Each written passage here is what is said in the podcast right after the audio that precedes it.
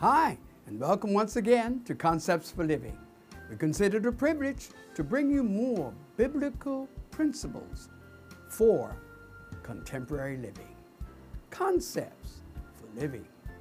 I want you to stay tuned because I want to share with you the fact that many questions can only be answered by the passing of time. Stay tuned because I just believe God's going to speak to somebody out there as to why this and why that. What you'll note from this message is that there is something behind this.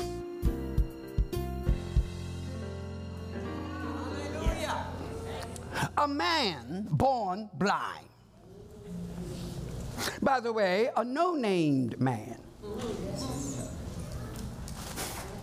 A no name man born blind comes center stage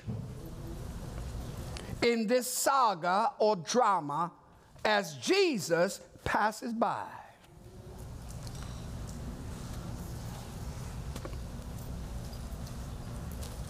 He is never referred to by his a name. He's referred to in phrases like this man, the man. His neighbors saw him when he had been healed and he was returning, and they were puzzled because they asked, Is not this the man? The man that we know who was blind, but yet we observe him walking in sight and with sight. Hmm. In fact, when he even speaks of himself, he never uses his name. When he was being spoken to by the Pharisees, questioning the authenticity of his healing, he answered, I am he. I'm the one that was blind, but now I see. I can tell you that much. You see, the reason why there's no name is so you have some space to put your name there. Going through something painful, grievous, long standing, seemingly never ending. This man was born blind. And that man could really be any man facing handicap, disease, suffering, or difficulties. The preacher Ralph G. Turnbull, when referring to his treatment of the text, Lamentations 1 and 12. It's a place where Jeremiah expresses his feeling of lament. And as he does, he asks those that are passing by. In fact, if you let me use some of our more uh, present day vernacular, I'd like to be able to say, come on here now, lamentation. I'd like to be able to say, hey, y'all passing me by. Don't you see my suffering? Don't you know that there is no suffering like my suffering? Don't you know that I'm troubled to see you passing by and not doing anything to help me? Let me read it. Is it nothing to you, verse 12, all ye that pass by? Behold, and see if there be any sorrow like my sorrow, which is done unto me, wherewith the Lord hath afflicted me in the day of his fierce anger. Hey, you passing by, don't you care? Can't you see my condition? Can't you see my state?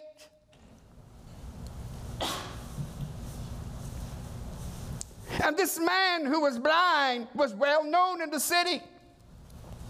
not only by his neighbors, but obviously by those disciples. The suffering of blindness, the sense of walking continually in a dark sphere. Can cause somebody to end up with an attitude of defeatism, an attitude of fatalism. Where I, I, just don't think things will ever change for me. I've just resigned to living like this for the rest of my life, not knowing that there's something behind this. Why the suffering? Something behind this. In fact, why not a world without suffering? Why not a world without suffering, as uh, G. Turnbull puts it? He, he says, you know, we clamor for a world without suffering while at the same time asking God to bless us with His best.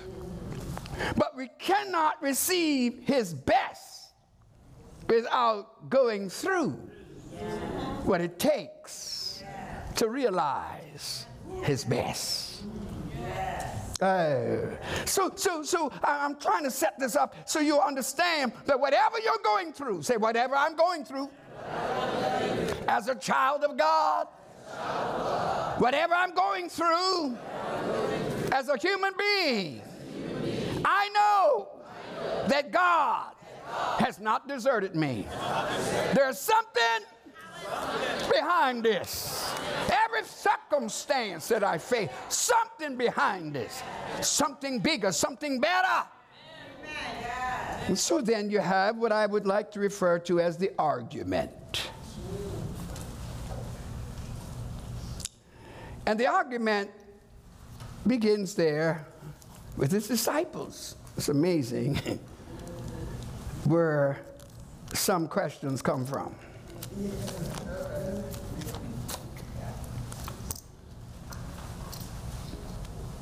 Your companions. In this case, the disciples, not the Pharisees, the disciples of Jesus. Put to him a question. Here's the question. And his disciples asked him, Master, who did sin? This man or his parents. Because in those days, within uh, the Hebrew community, there was belief that sin was in the world because of hereditary connections. They believe that. They believe that the only way that somebody got sick or even blind was because they sinned somewhere along the way. That's what they believed. So they asked, did he sin or did his parents sin? Somebody had sinned for him. And that's what we do. What did you do? How you end up in this? What, what, what, you, don't tell me you didn't do nothing. Because the only way that you could be in this state is that you did something wrong along the way. You did something evil. Maybe folk may not know it, but I'm telling you, you did something. But I love what Jesus' answer was. Jesus said, Neither. You are absolutely wrong. There are some conditions that you will have to face, some circumstances that you will have to bear, but it doesn't mean that you did anything wrong to get there. Stay with me, Holy Ghost. Help me to say it like you said it. We have a way of judging people with our preconceived ideas. We, we want to condemn folk and, and sentence them, not realizing that it wasn't about sin. it was about something behind. You don't see it, not yet. But the argument's going to be settled. Number one, that nobody sinned. It's not about sin. Everything that happens to you is not about sin. This is not the result of some sinful act done in private, some consequential manifestation of behavior that was unacceptable in the private place. And now finally, it's open, it's revealed. No, there's something behind this. I'm not going into all the ramifications of how Jesus healed him. That's not my duty today. My duty is to say that while that man had resigned himself to being blind, thank God one day Jesus passed by.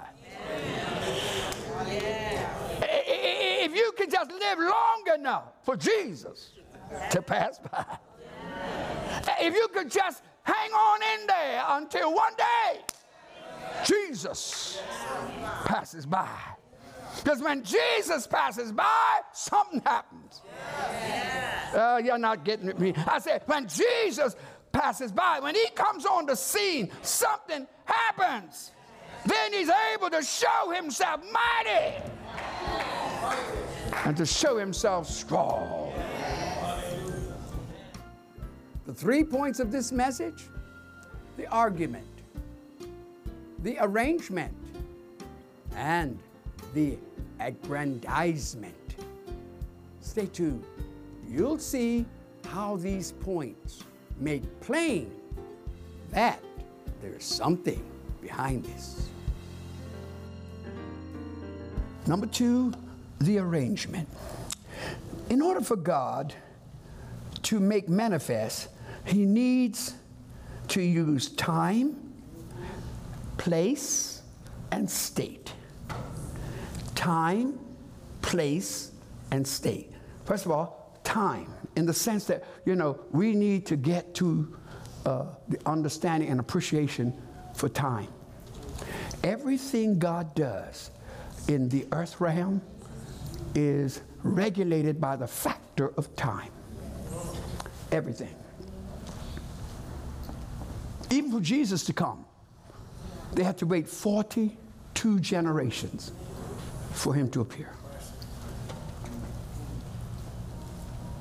Everything on this planet requires time. We have to learn how to manage time. It, it, it's a setup. God's setting this thing up. He's arranging for that man to have been born the man to have lived, the man to have existed all this time up from infancy, childhood, the teenage years, young adult years, into the adult years where they refer to as a man. When you were referred to as a man, you were considered to be an adult. All that time. You don't know how I search. You don't know how I agonize over acquiring his age.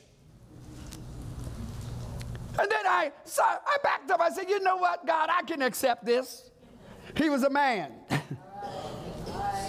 that meant he lived a while. That meant he knew what it meant to have to struggle with blindness. That, you know, he's a man, but, but it's at this point when no doubt he had given up on any ever hope of seeing that God lets Jesus pass by. Our suffering is opportunity for God to show his works. His works are all supernatural.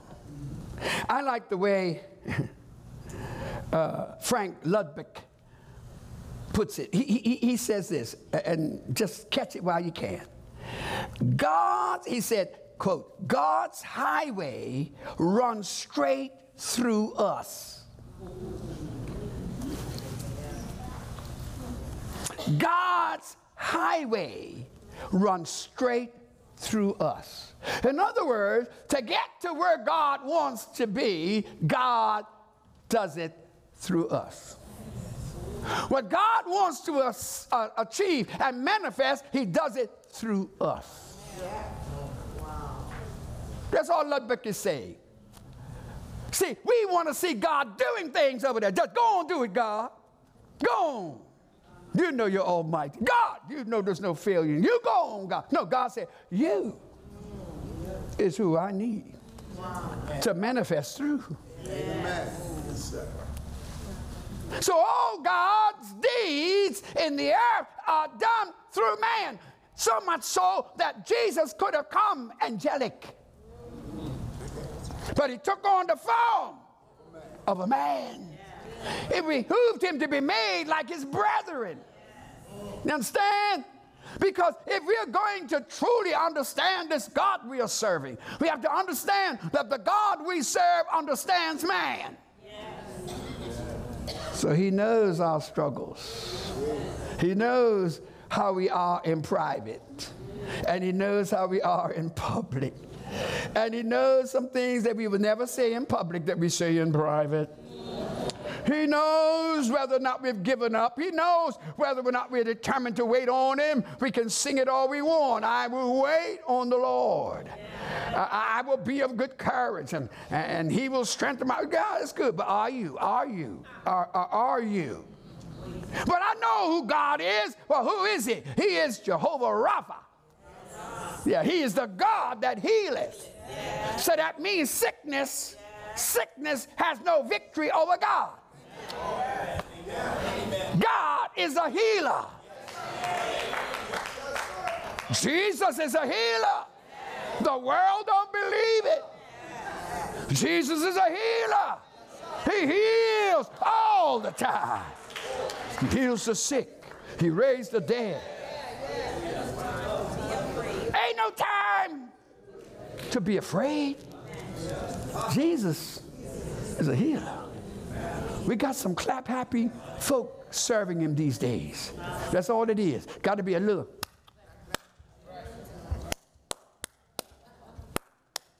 Got to have a rhythm. Let me tell you something. The fact that God can do what the devil can never do. Amen. The fact that God is able and willing to work with you in your messed up, jacked up self to show himself strong and mighty through you. The man was blind, but I'm glad the blindness did not serve as a deficit to him. It was a credit for God to show himself strong and mighty. I know that it doesn't sound like it's a shouting message, but when I stop and think about all things working together for my good, huh? all things working together for my good because I was called. You were called according to his purpose. Say, that's what's behind. Say, that's what's behind. Say, purpose is behind.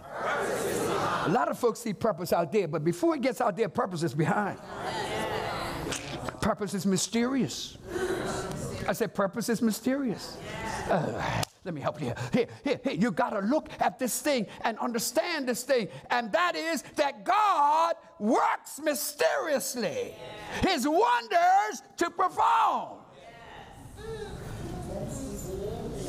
His footsteps on the seas rides on every storm. We see the sea and we see the storm, but we don't see him riding. But God's riding right now. In your situation. I said, God's riding right now. Oh, Jesus. I said, God's riding right now. See, y'all ain't getting this. I said, God's riding right now. Gonna, let me go there, Brother Coffee. I said, God is riding right now, Brother Coffee. Now, wait, wait, wait. Now, some of us waiting one day, uh, one day, and someday. No, no. God's riding right now. Come on, say right now. Where I am, in the midst of my state, in my mind, in my body, in my spirit, in my relationship. God is working right now. He knows about my bills. He's working right now. He knows about my needs. He's working right now. God is at work right now. Well, as always, we sincerely trust that you've been blessed and challenged through this word, and that now you understand that there are times when things that appear to have been against you, things that were difficult to the point where you couldn't even understand it, but now you know that there is something behind this. It'll give you the grace to endure until your day of fulfillment comes. So until next time, when we come to you with more concepts for living, may God continue to bless you and yours. Thank you for viewing Concepts for Living. If you would like a CD, DVD, or download the entire message, go to our website www.fcogchapel.org. We would like to hear from you. Please send an email for prayer or send a praise report on how God is blessing you through this program.